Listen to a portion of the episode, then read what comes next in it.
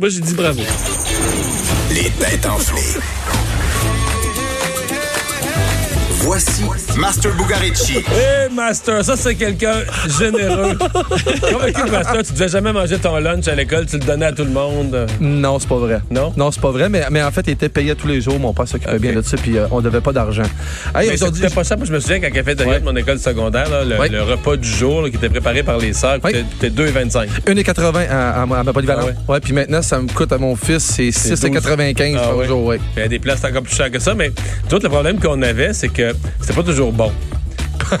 Ouais, c'est ça, c'est poli, mais c'était correct, c'était correct. tu sais, On, se tenait, on se tenait en forme, en bonne santé, on faisait pas dans le bon point. Mais tu sais, pour dire que des fois, le dessert, mettons, euh, deux fois par semaine, le dessert était vraiment bon. Ouais. Fait que là, t'avais pas le choix. Mettons que c'était un, un- un gâteau avec un petit peu de crémage. Fallait que tu passes deux, trois bons coups de langue sur le crémage. Parce que c'est ça. En plus, moi, j'étais petit, j'étais pas gros. C'est sûr que tu te le faisais voler. là. T'avais aucune chance. Bien, en plus, il n'y avait pas de malbouffe aujourd'hui. C'est parce qu'ils ils peuvent, ils peuvent compenser quand ça leur tente pas de manger le repas principal. Ils peuvent se prendre la malbouffe. Ça, c'est Il moins n'y le a aucune chance que tu, tu, si léchais pas ton dessert pour le protéger. c'est sûr que pendant que tu mangeais ton plat oui, principal, ça. tu regardais pas. Au tu te relevais la tête, puis sur le coin de ton cabaret, il n'y avait il avait plus de petits gâteaux depuis là. Ça, ça fait longtemps. hein, de ça. Tranche de vie.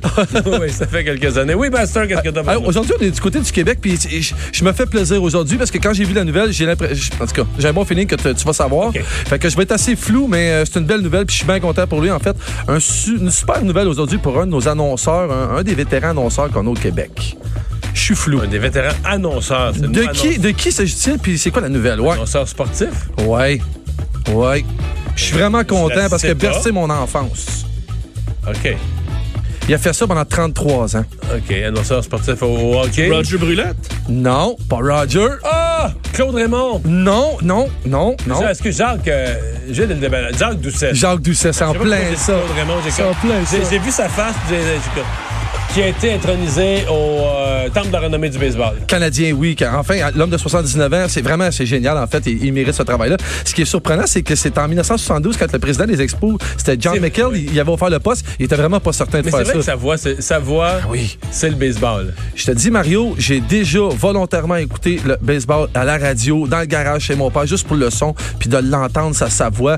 Elle a bercé mon enfance, et elle a bercé nos souvenirs des expos. Il va pouvoir rejoindre des grands ce soir. Jean-François Barry en remplacement de Vincent. J'ai eu une grosse victoire hier, je sais pas si vu. gagné hier? Euh, je les ai plantés. Je les ai plantés. Fait que je fais plus de prédictions parce que je n'ai pas fait hier, puis ça a bien été. Ben, j'ai été obligé de prendre une journée de congé après ça pour m'en remettre. C'est ça.